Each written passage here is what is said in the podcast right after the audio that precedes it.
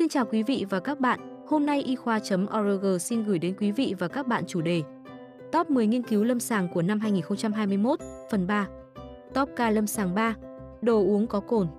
Các nghiên cứu mới về tác động sức khỏe của việc uống rượu được công bố vào thời điểm việc uống rượu đang gia tăng đã trở thành chủ đề lâm sàng hàng đầu vào đầu tháng 6. Một trong những nghiên cứu lớn nhất về rượu và sức khỏe não bộ từng được thực hiện cho thấy rằng tiêu thụ bất kỳ lượng rượu nào đều có liên quan đến sự kém đi của sức khỏe não bộ.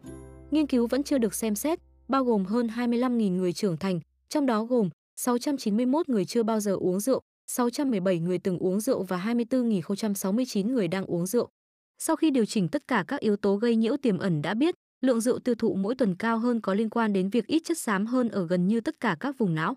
Các mối liên hệ tiêu cực khác cũng được tìm thấy giữa việc uống rượu và tất cả các phép đo về tính toàn vẹn của chất trắng đã được đánh giá. Về việc giải thích các kết quả, các chuyên gia cảnh báo rằng mức độ gây hại của việc giảm khối lượng não là bao nhiêu vẫn chưa rõ ràng. Trong các tin tức liên quan đến sức khỏe tim mạch, thậm chí một ly rượu cũng được phát hiện có thể làm tăng khả năng xuất hiện cơn rung nhĩ AF trong vòng vài giờ. Uống càng nhiều rượu, nguy cơ càng cao. Nghiên cứu chỉ ra rằng việc tiêu thụ bất kỳ đồ uống có cồn nào đều ít nhiều liên quan đến việc xảy ra biến cố AF cao, hơn gấp 2 lần trong 4 giờ tiếp theo và uống từ hai loại đồ uống có cồn có liên quan đến nguy cơ cao hơn gấp 3 lần. Mặc dù nguy cơ cao nhất được quan sát thấy trong vòng 3 đến 4 giờ đầu tiên sau khi uống rượu, tác dụng này kéo dài đến gần 9 giờ. Một nghiên cứu khác từ cùng nhà điều tra cung cấp một số điểm hợp lý về mặt sinh học. Nó chứng minh rằng những bệnh nhân AF uống rượu đã giảm đáng kể thời gian chịu đựng hiệu quả của tâm nhĩ tĩnh mạch phổi, điều này có thể khiến tâm nhĩ của họ dễ bị rung hơn. Các nghiên cứu cũng chỉ ra rằng việc khuyên người uống bị AF kiêng rượu sẽ dẫn đến ít đợt AF hơn. Top ca lâm sàng 2, vaccine một liều. Xu hướng lâm sàng phổ biến thứ hai là từ đầu tháng 3. Khi các nỗ lực tiêm chủng mở rộng trên toàn thế giới, sự quan tâm đến việc sử dụng vaccine một liều tăng lên.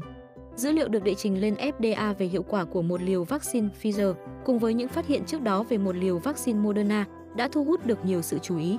Trong một lá thư có liên quan đến vaccine Pfizer được xuất bản trên tạp chí y học New England, nói rằng việc sử dụng liều thứ hai trong vòng một tháng sau liều đầu tiên, theo khuyến cáo, chỉ mang lại ít lợi ích bổ sung ngắn hạn, trong khi những người có nguy cơ cao lẽ ra có thể được tiêm liều đầu tiên từ nguồn cung vaccine đó lại hoàn toàn không được bảo vệ.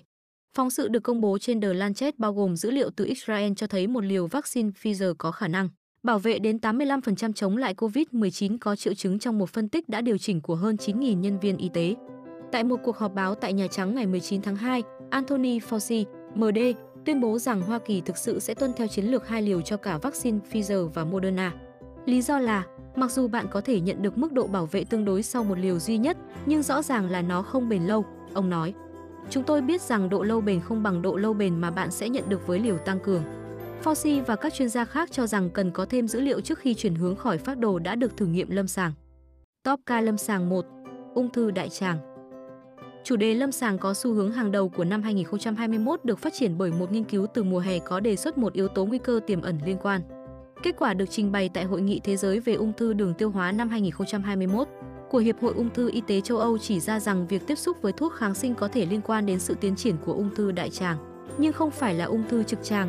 Nghiên cứu bệnh chứng lồng ghép đã sử dụng dữ liệu chăm sóc ban đầu từ Scotland, bao gồm gần 8.000 trường hợp ung thư đại trực tràng, CRC và hơn 30.000 đối chứng khỏe mạnh.